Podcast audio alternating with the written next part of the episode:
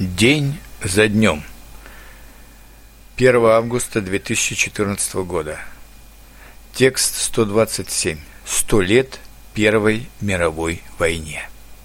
Сегодня исполняется ровно сто лет со дня начала Первой мировой войны.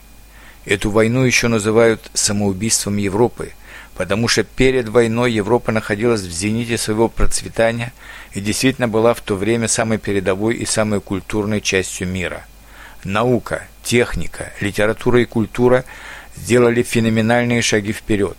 Появились не только первые, самолет, первые автомобили, но и первые самолеты. Бурно развивались международные пассажирские и грузовые перевозки по железной дороге и на кораблях. Отлично работали почта, телеграф, быстро развивалось общенародное образование. Европейская и русская литература получили мировую известность. Появлялись новые театры, сделал громадный шаг вперед балет, развивалась живопись, которая популярна до сих пор. И в то же время росли противоречия между странами. Бурно развивающаяся Германия после своего объединения в 1870 году хотела получить новые рынки и новые колонии. Она чувствовала себя обделенной по сравнению с Англией и Францией. Австро-Венгрия хотела упрочить свое влияние на Балканах. Франция хотела вернуть Эльзас и Лотарингию, которые потеряла после войны с Германией в, 19, в 1871 году. Англия хотела остаться самой сильной страной в мире и поэтому с подозрением относилась как к бурному развитию Германии, так и к экономическому усилению России.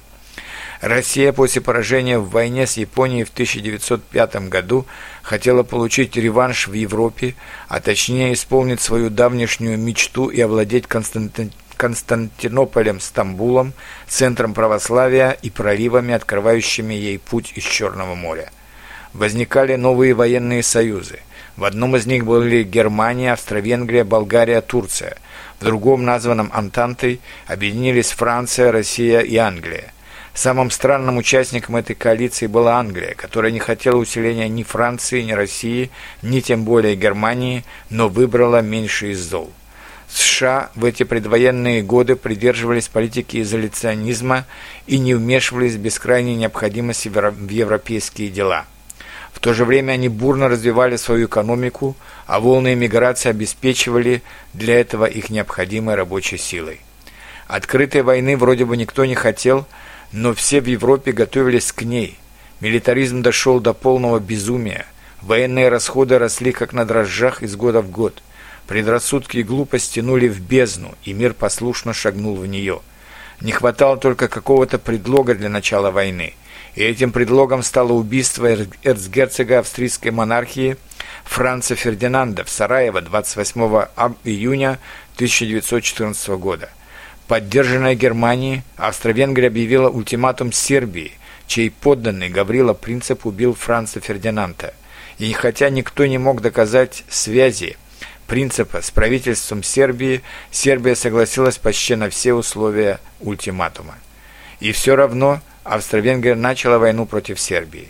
Россия, видевшая себя как защитника южных славян, начала частичную мобилизацию – Германия потребовала от России отменить мобилизацию, а когда-то не согласилась, объявила ей войну. После Германии вступили в войну Франция и Англия. Но все верили, что война будет скоротечной. Немецкий кайзер пообещал своим солдатам, что они вернутся домой еще до того, как с деревьев опадут листья. Офицер русской гвардии просил совета, брать ли ему с собой парадный мундир для въезда в Берлин или получить мундир с курьером позже – Такие же настроения были во Франции и в Англии. Те, кто предполагал, что бои затянутся на полгода, поднимали насмех и считали их пессимистами. Но на деле война продолжалась более четырех лет. Это была первая тотальная война на уничтожение. Погибло более 10 миллионов солдат, а также 12 миллионов мирных жителей. Более 50 миллионов остались на всю жизнь калеками. В результате войны были разрушены три империи, которые казались еще такими жизнеспособными – Австро-Венгрия, Россия и Германия. Более того, в ослабленной России в 1917 году произошло две революции. В результате второй революции 25 октября 1917 года в России к власти пришли большевики-коммунисты во главе с Лениным. И, наконец, без Первой мировой войны не, был, не была бы вторая, так как непомерная жадность французских репараций вызвала обиду немцев и помогла фашистской Германии Гитлера захватить власть в Германии. Сейчас тоже непростая ситуация в центре Европы, связанная с Украиной. Это время санкций и взаимных обид. Но если противоречия не будут сняты путем переговоров, то новая война станет уже не самоубийством Европы, а самоубийством всего человечества.